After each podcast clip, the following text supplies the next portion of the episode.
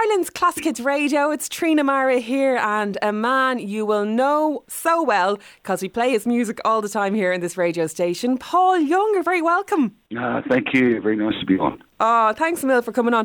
Do you know, I was just thinking this time of year is a perfect time almost to talk to you because didn't you do the very first line of Do They Know It's Christmas? I'm right in that, haven't I? Yes.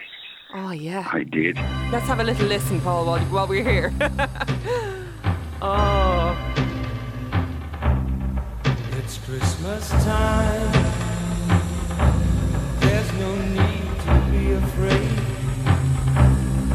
At Christmas time, we let in To be honest now, Paul, there's no song more iconic than that. Sure, there's not. Yeah, I'm beginning to think so as well because it's never gone away in Unfortunately, sure, it was fantastic, fantastic. Do you like to still hear it on the radio, or does it drive you mad when people people talk about it? Oh, no, I mean, uh, when I'm out and about at Christmas in shops and things like that, when it comes on, sometimes I don't notice until it's halfway through and then I go, oh, there it is, you know. Yeah. But it's always on somewhere. I think, um, you know, our generation, we're, we're just fascinated the event that unfolded on that particular day, getting so many massive artists together. How it all came together is kind of a miracle in a way. But um, it's an amazing thing to have been part of. It is, yeah, and I find it amazing. I mean, sometimes I think people have like just their finest moment, you know, and and for uh, for Bob and for Midge as well, you know, it was just an incredible amount of organisation for one for the record, and then for Live Aid, you know, it's just almost impossible to think about now. Obviously, loads of other people got involved and helped the thing along, you know, promoters around the world, all this sort of thing, but it's such a massive and, and groundbreaking thing. And I think there was a lot of people who didn't do it, who, who didn't get involved, and then regretted later when they realised what it actually was. Because I'm sure you get requests all the time to do this project and that project, and you're like, you have to decline some things. But this is one that uh, I'm sure anyone who, who did uh, feature on that song was very happy not to have declined. Yes, yeah, yeah. It was one of those things. It was quite timely for me because I'd uh, I'd only got one successful album at this point, so I was probably in terms of success, mine was probably the newest, and um, so I, I was still getting used to being a kind of a public figure and a pop star, really. Yeah, because people when they when they when they listen to that track on the radio, they're trying to figure out who's who, who's doing which line, aren't they? So it was, you were first, and I think Boy George was straight after you. If if my memory serves me right, I'm trying to think of the video right, now yeah. as well. Yeah. So on that day, Yeah. were, were there egos on that day, or was everyone just kind of getting together and just like, let's do this? Uh, yeah, it was it was very much uh, there, there, there were no egos at all. I don't yeah. think you'll find. I think you'll find that in the, the UK, egos never really get in the way. You see it happen a lot more in America. You know, they're a lot more gung ho, um, but the British are quite reticent, I guess. Yeah. so Probably like the Irish. back and let it. Probably like the Irish. The Irish mammy will never let the head get too big. Yes, bring you I down, know the- that. bring you down to earth very, fairly quickly. yes, yeah. So you know, everybody was amiable enough, and um, it was nice for me because I, got to know a few people that like like you. I'd only seen on TV. You're around again, I guess. We're talking to you today because you're going to be touring and you're coming to Ireland. So I'm going to give you those dates uh, in just a few minutes. But I mean, take us back to that debut solo album. Did you know back then that you were going to be? Because it's always kind of risky, isn't it, when you go solo? People never know how people are, the public are going to take them. But it, it sure worked for you. Take us back to, to when you released that. Were you were you anxious at the time at all? Uh, no, I was pretty foolhardy. I'd got a lot of confidence. I'd only got confidence in the fact that I thought I was, once I got underway anyway, I thought this is going to be a really good record, uh, and I don't know if it will sell or not. You know, but then back then I was thinking, well, if they don't understand it, then they're fools. you know, I, I was young and stupid enough to think like that, you know. But um, but then when it did become so successful, and even musicians that were above me, you know, were saying that musically it's very good as well. It's not just pop record, you know. And I went, how how on earth did I manage to do that? You know, but I think it was working with the right people at the right time. Uh, Ian stayed with me from the Q-Tips, and he was musically very good. And then um, Laurie Latham, the producer, came in from a, a more of a left field angle. He'd always liked indie pop and things like that. So, so putting the three of us together, it just worked. You have such a distinctive singing voice, though, Paul. You'd know your voice straight off. And I think what happens now in music is that everyone sounds the same. That's the problem now. Uh, I uh. sound 100 years of age saying that, but I do believe that. Yeah, you're not alone. I do tend to think that. The thing is, they're they're all schooled musically or vocally, you know, in pretty much the same way. And uh, you think as it became easier and easier to make music, and so many people are making music now, that the diversity would be massive. But uh, and it is. But until you come to pop music, and then everybody's following the same avenue. You know, how many Ed Sheerans can there be? Mm, I know, I know, There I know. so many. and I just heard one at breakfast this morning. Is that Ed, Ed Sheeran? No, it's not. It might as well be. You know, because there's very little room for uh, creativity. So when you were doing your thing, then the solo thing back in the early '80s, were you given kind of the freedom to develop, to have your own sound? That you didn't have like record labels telling you, no, you need to, you need to go in this direction. Did you have that creative control? Because I mean, the songs were just Yeah. gorgeous. Uh, yes, I did. Yeah. Uh, well, what happened was I signed the contract, and then straight away we realised that we were talking from two different pages because the first meeting we had once I'd signed was okay. We're going to get the greatest musicians and put a great soul band around you, and then we'll make the best kind of British soul album. And I went, that's not that's not what I want to make. And uh, so then we had a discussion, and uh, first of all they put me into a studio uh, that will tell us what you mean. And, and so, well, first of all, I said I want to make pop, perfect pop music, like um, like "Who Were You With in the Moonlight" by Dollar and things like that. And they went, "What? Really?" That's You know? funny. I only, I um, only talked about Dollar on the show yesterday. It's funny you've mentioned them. Yeah, but that that was a production by of Trevor Horn, and I actually said to the record company, I want to be produced by Trevor Horn, and his fee was so massive they point blank re- refused to pay. So I had to go and do some demos because they said, show show us the kind of thing that you're talking about. So I did a couple of demos. I mean, one was everything was changed, which actually ended up on the second album. But um, because when I made my first album, I didn't think my songs were strong enough. But then I went back to everything was changed and thought, no, that's a good song. And um, and so it came about like that, really. Some of the songs now that we play a lot, I'll give you a list of some of the ones that we would play a lot. We play Wherever I Lay My Hat, we'd play Love of the Common People, we play Come Back and Stay, Every Time You Go Away. Do you have one that you still really just love that you can't go wrong with the crowd? You Can't go wrong with any of them really when it comes to playing to a live audience. Yeah, well, I, I, I guess I'd have to say every time you go away from a worldwide point of view, because it was the one that finally got to number one in America. So, and it still did well Europe and and, uh, and all of the other countries where I was already well known. And also Japan was the final country after America. You know, when it went to number one, and then I pretty much got most of the world in my pocket by that point. You know, and uh, it's great to be able to then travel to those places.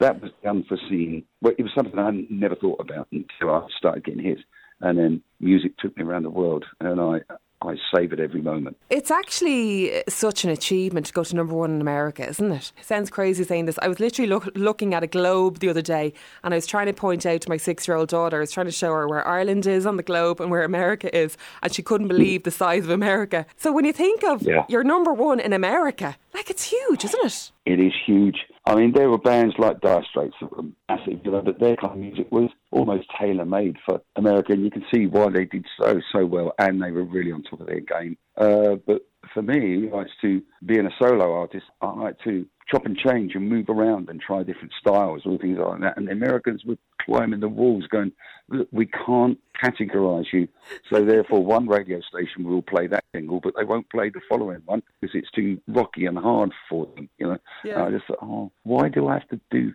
a record where everything sounds the same?" So I always. I, what I like to try and do, what I hope I do, is that when I put an album out, people think, "I wonder what it's going to sound like." Mm. Were you like difficult, Paul, now? Were you difficult to work with, would you say? yes, sometimes. Yes. I'm easygoing with musicians. I always get them in and I say, "What would you play?" You know, just get a feel for the song. You know, so I never dictated. But then, if I didn't like it, I would say, "No, I think I prefer my part. Can you play this, please?" You know, so, so in that way, I'd be quite easygoing. But when it came to choices for singles and things like that, I'd get I'd get downright shirty. Yes, yes. Slam the door till you get what you want. You're right. You're right to do it, Paul. Yes. Absolutely. The Brit Awards as well. You won Best Male in 1985 at the Brit Awards, which is like I think those kind of award shows. Yeah, they're lovely to watch, but they, they can help boost your profile as well. And um, you also toured with Genesis on the the Invisible Touch tour. What was that like? Because I'm I'm a big fan of uh, Phil Collins Genesis as well. Oh, really? Um, yeah. That was great fun. I, I mean, the main reason we did it was because of America. I was having success in America. I'd got every time you go away in the pocket, uh, but then they were still complaining that they couldn't categorise me because the rest of the album was not like every time you go away. And so I thought that, well, my manager thought you need to be marketed more as a rock act, and they don't see that. So maybe make an album that's rockier, and let's get you out on the road with a bigger band, you know, uh, so that you can get into some stadiums. So we took that tour with Genesis. We said, can we only do America? Because I didn't need to do it in Europe. But they said, no, you've got to do the world tour or nothing. Uh, so I remember inviting some Italian friends to the show, and they said, why are you supporting Genesis? You're as big as they are. Yes. You know, so, but I wasn't in America. You know, that, that, that was the point. Yeah, yeah. I was looking at um, some of the, the, the videos last night and the big hair that you had, Paul. Oh, Young. oh God, the hair was out of control, wasn't it? But um, some of the songs that, that came back to me as well. I mean, I hadn't heard the song "Oh Girl" in Donkeys, and I remembered every single lyric. I'm sure you never forget the lyrics, do you, to, to your music, or do you?